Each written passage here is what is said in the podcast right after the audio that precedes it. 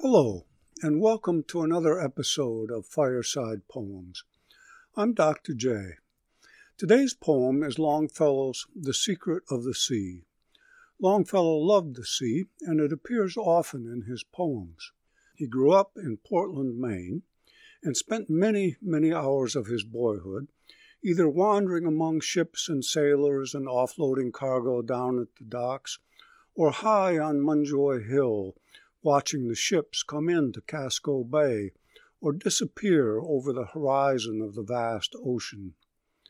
His fifth collection of poems was titled The Seaside and the Fireside, his two favorite places to be. The Secret of the Sea is a mystical poem, just as the sea is at certain times a place of mystical experience. It can be difficult to follow the secret of the sea on first hearing. Longfellow, looking over the sea, remembers an old Spanish ballad which tells the story of a Count Arnaldus out on a bluff with his hawk, who hears the helmsman of an approaching ship singing a song. The voice of the poem switches to that of Count Arnaldus asking the helmsman to teach him his song and then switches to the helmsman's reply, before returning once again to Longfellow and his thoughts.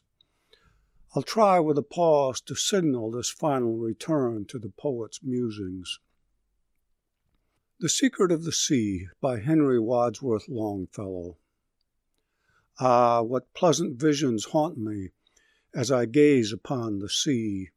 All the old romantic legends, all my dreams come back to me. Sails of silk and ropes of sandal, such as gleam in ancient lore, and the singing of the sailors and the answer from the shore. Most of all, a Spanish ballad haunts me oft and tarries along, of the noble Count Arnaldus and a sailor's mystic song like the long waves on a sea beach where the sand as silver shines, with a soft monotonous cadence flow its unrhymed lyric lines, telling how the Count Arnaldus, with his hawk upon his hand, saw a fair and stately galley steering toward the land, how he heard its ancient helmsman chant a song so wild and clear that a sailing sea bird slowly stopped upon the mast to hear. Till his soul was full of longing, and he cried with impulse strong, Helmsman, for the love of heaven, teach me too this wondrous song. Wouldst thou, so the helmsman answered, learn the secret of the sea? Only those who brave its dangers comprehend its mystery. In each sail that skims the horizon, in each landward blowing breeze, I behold that stately galley, hear those mournful melodies, till my soul is full of longing for the secret of the sea, and the heart of the great ocean sends a thrilling pulse through me. Longfellow fell in love not only with the sea and the ships, he fell in love, too, with the mix of languages and cultures he found in the busy harbor as the ships, with crews from all the sailing nations of Europe, offloaded their cargoes from all around the world.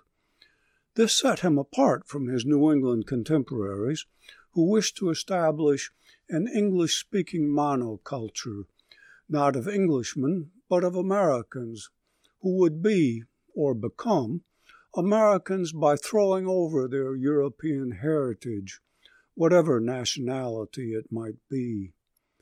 Old Europe was old, and America was new and required a new man. Why should we not have a poetry and philosophy of insight and not of tradition? Ralph Waldo Emerson asked.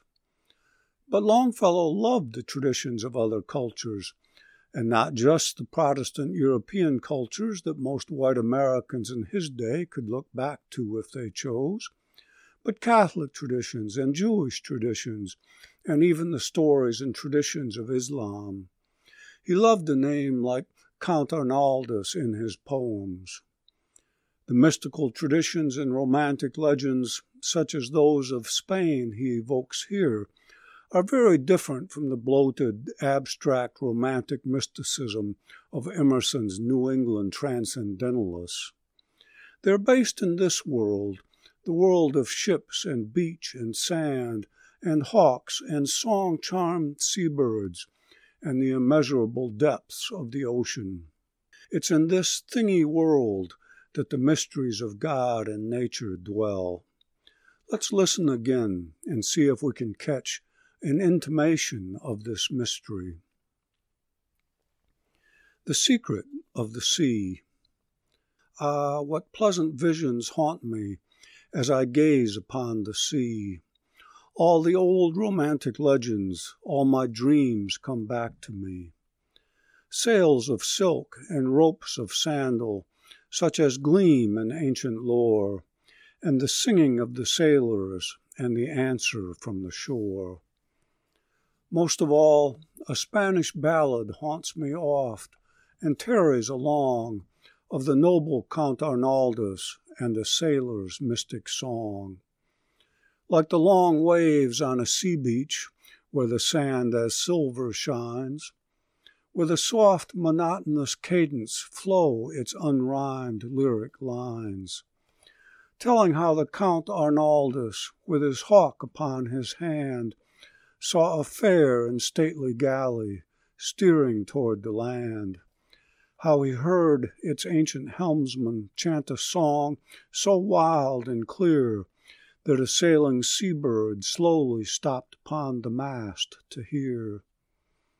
Till his soul was full of longing, and he cried with impulse strong, Helmsman, for the love of heaven, teach me, too, this wondrous song.